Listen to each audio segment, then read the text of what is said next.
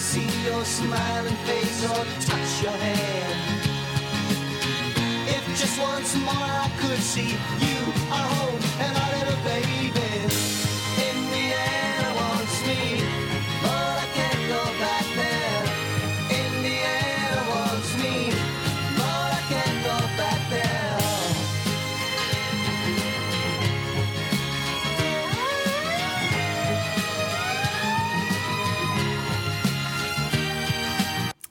This uh, podcast is number 291, and it's entitled Indiana Wants Me. You've just heard the um, excerpt from R. Dean Taylor's 1970 song, Indiana Wants Me, and it expresses something of what I might call a hermeneutic of self understanding, which is a big word for simply saying an understanding of who we actually are and what's really going on in human awareness that is almost completely, in my perception, denied. And it is something that is so important, and it comes back to haunt you, and if I might say it, to bite you. And so I speak with real uh, passion today to want to try to win your observations or win your craning neck towards that which is seriously important in human affairs and that which is um, you might say by the stratagem of the devil, apparently important, but absolutely nothing worth when it comes to the great issue of life, which is reconciliation with God, i.e., reality, i.e., with eternity and ultimacy and connection and love in the largest possible sense. And um, I choose the song Indiana Wants Me because I happen to be listening to it on a um, CD that I had bought thanks to Simeon at a brilliant and quite unique um, DVD. Uh, emporium that is sort of God knows we hope it'll last another 90 days in Cambridge, England, known as Fopp, F as in Foppington, O P P. And um, I was listening to this on a, a Top of the Pops BBC collection from the early 70s. I knew the song. And Indiana Wants Me is about a guy who's on uh, on the on the on, on, the lam. He is flying from uh, justice. He's killed a man who apparently insulted his wife. Um, and it's a little along the lines of that song um, uh, I did it all for Maria. You know, he's he's he's at the end of this terrible pursuit, and he's being um, surrounded by the police. And instead of this being a kind of anti-police or um, hectoring thing about conditions and uh, the uh, encircling forces of uh, of power and all the different ways you can look at it, and justice in some broad sense, it is actually entirely a, um, a, a message to his wife, whom he will never see again. And when I listened to it, I said, "Oh my gosh, that's what it really was all about." And that's what that's what anybody in the situation. Remember the hermeneutic of observation. You you want to understand people. First, look around you and look inside yourself, and sort of see what actually is going on, and don't make uh, by all means please avoid narratives. This word narrative is just beyond destructive because it creates a kind of powerful um, false self righteousness in which you need to sort of put everything that you see into some kind of a story. I, I, it's even my complaint against so called biblical theology, which is jargon in Reformed circles for a particular form of, uh, of the idea of what story is. Yes, there is a biblical story, and the biblical story is the bottom line, but to understand people, to understand yourself, you first have to look at human experience, your feelings, your heart. You have to understand where that is. Unfortunately, the New Testament and pars- uh, large parts of the Old Testament understand this. They look at the human being. Who are we, and what do we really want? What what wakes us up? And so, Indiana Wants Me by R. Dean Taylor. Let me let me read to you the lyrics. Indiana wants me, Lord. I can't go back there. I wish I had you to talk to. And then he says, And it's so cold and lonely here without you. Out there, the laws are coming. I'm getting so tired of running. Then he says, um, I'll never see your smiling face or touch your hand. If just once more I could see you, our home, and our little baby. And then uh, it ends up with him being surrounded, and you hear the rat tat tat of the machine guns. and it is a I used to think it was just a sort of a kind of a public enemy sort of Little Caesars thing, you know, in 1970s dress. It's actually a man's last address to life, and it's entirely in the form of a of a conversation. He's even sent her a letter that he doesn't believe she'll ever receive, but he wants to. He apologizes to her. He repents to her of the shame and humiliation that this murder has put her through, even though she didn't do it. She was involved in the thought process, and he's uh, embarrassed, and he he's seen himself himself become a fugitive from justice, and he, it hurts to see the man that I've become. But the most important thing is he wants her to talk to, he wants to be with her. That is the core. Now, I say this because it it's uh, something that, uh, in the um, kind of gravitation towards uh, politics and politics as a religion, and here David Zahl's chapter on politics and thoughts on politics and seculosity, and David's talks in Mockingbird are so perceptive and so important and so relevant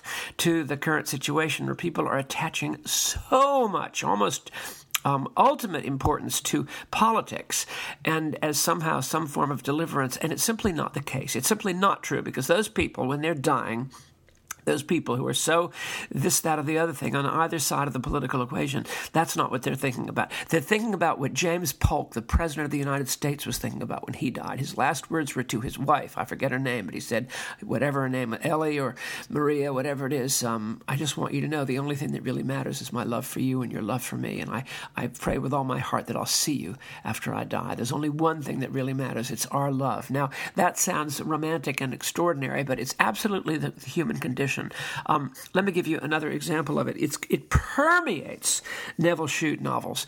Who, who is a Christian and has a very strong sense of the of the uh, crucial uh, anchor of faith in the unseen and ultimately in the Christian God that is within his most of his novels. But in his novel Pastoral from the uh, 1940s in the Blitz, uh, the Battle of Britain, he uh, describes a brilliant uh, bomber pilot, but who is losing. He's running a losing race to oh, Tyrone Davis with the girl that he's fallen in love with. She's a uh, in uniform on the airbase or in Lincolnshire wherever she's his bomber Lancaster bomber is flying out of, and he's lost the race because she doesn't for whatever reason she's very young and she's a little bit undone by his uh, strong and fervent attentions, and she kind of rejects him, and everything goes to pot. I mean, he becomes a terrible pilot. He he loses all interest. He goes up there, endangers his entire crew.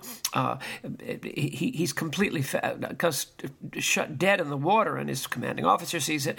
But finally, things pick up with her, and then he's able to actually translate that, you might say, into a brilliant bombing rate and a brilliant um, performance of acuity and uh, what we today call mindful awareness of the present. He becomes what he really always has been a brilliant bomber pilot and does the job in the war. And they're reunited with great power and reality because the only thing that matters to these pilots, as their officers are frequently heard to say in Nevil Shute's portrayals of their sort of office discussions, the wing commanders, is that these pilots are entirely the, they're young men and they're not the victims of the sex drive as much as the victims of their drive to connect with the woman and it becomes total and all encompassing, and everything that motivates them and their work performance is directly hinged, anchored to their uh, fortunes in the uh, uh, purpose of a man is to love a woman, and the purpose of a woman is to love a man. The game of love, love, love, love, love, love, love, love.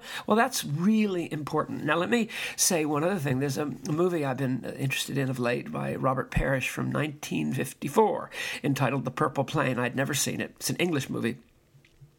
Gregory Peck, actually, and a couple of Hollywood actors, but it's an English made movie entirely, but with a Hollywood director. It's a long story, had to do with tax shelters.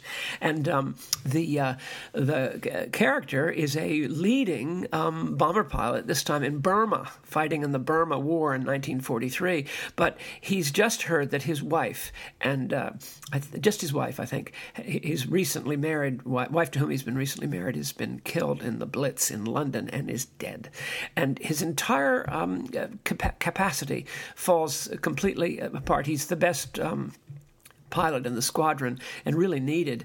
Uh, and he has medals galore because of his completed successful missions, and it completely falls apart. And uh, he um, he actually wants to die, so he he pilots his planes in such a way that it's dangerous. So he's sort of hoping he might get shot down and killed. And his uh, extraordinarily focused sorrow of losing his young wife uh, way back in England uh, simply completely uh, enervates him and sucks all the life out of him. And it, a missionary and a d- kindly doctor together uh, realize what's really going on. It has nothing to do with narratives or uh, anything to do with rights or wrongs of the war or um, technical knowledge or a test that he might pass or alcohol. It has everything to do with he has no relationship. He's lost his relationship. He's in an acute place of loss and mourning. And they set him up in a touching way with a young uh, Burmese uh, nurse, a young woman who's dear, just great. And it turns out that she herself has lost her family in a Japanese massacre uh, in Rangoon, and she has fled, and her life has been completely and totally savaged by the war. And they meet on the level plane of human sorrow, these two lost souls the pilot whose wife is dead, and the young woman who's fled all her entire life and her family, and everyone she knows is gone and died or murdered or she doesn't know. And on that level plane of human sorrow, they make a connection, and the man begins to come back and he begins to to have a reason to live and he becomes a brilliant pilot again. And then other things happen. There's a whole other section which, which the fruit of his successful compassionate empathetic deeply loving uh, powerful self-giving and utterly reconstructing relationship with this young nurse uh, it brings him to a place of of complete and powerful uh, survival. It's an extreme extraordinary movie that I had never seen. On So many things, you know, you find out that we were so into all this arty stuff, and most of the arty stuff was done by angry young men who were just working out some father thing or mother thing. I identify with that. I can see it, but everybody from Fellini to um, to uh, Truffaut, you know. Uh, to Roman Polanski. All of these were young, angry men who were very gifted and very talented, but almost all these so called art house movies that I just grew up on and loved from the time I was 11. It's all I lived for after Frankenstein, Dracula, The Wolf Man, and the Mummy, and The Invisible Man, and The Phantom of the Opera, and The Creature from the Black Lagoon. After those icons, Truffaut and Godard and uh, Fellini and um, Fassbinder in a later generation, these were all the, but they, are all angry young men. They had nothing to do, they, there was very little real um, we might call the, the, the universal sympathy of popular art. That you see in a movie such as the one I'm describing, Purple Plain, and there are many others. There are many, many. Alexander Mackendrick, for heaven's sake. Uh, there are many, many others. Um, and so um, you see that uh, so many things you thought were true were basically only one sided or only partly true, and that the real truth is what is uh, revealed in the Purple Plain and in Indiana Wants Me. The real truth is that Everyone is looking for love. And uh, it, it's sexualized. Yes, of course it is, because complete love for embodied people is going to involve um, the sexual connection. It cannot but, let alone for the purpose of the having children, which is so important and so unifying. Uh, but uh, it, is uh, complete. It's not platonic, nor is it celibate, however, nor is it friendship. It is a it is a bond which is physically embodied, but also spiritually and enduringly felt, and finally emotionally completely uh, captivating. And this is where the truth of life lies. So when I look at these very very angry um, American politicians. Uh, and it, I see it, to be honest with you, it, I see it a little more on the left because the left is so triumphant. I mean, every the, the, left had had control of Harvard College and Harvard Divinity School from the moment I arrived, and long before that, it wasn't. This is nothing new. I'm not speaking out of some boomer reaction. I, I lived it. I lived it in when I first attended college there in Cambridge. I lived it. I saw it.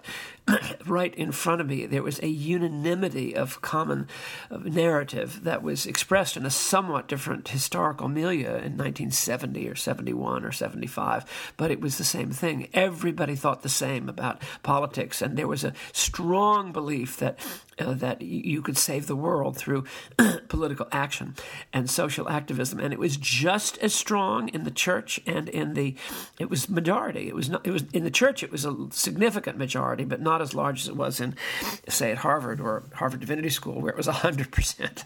Uh, in Harvard College, it was 90, 85 percent. Now it's 98%. Uh, and this view that you can be saved, or the world can be saved, or you can save yourself by means of some righteous action is entirely imbalanced.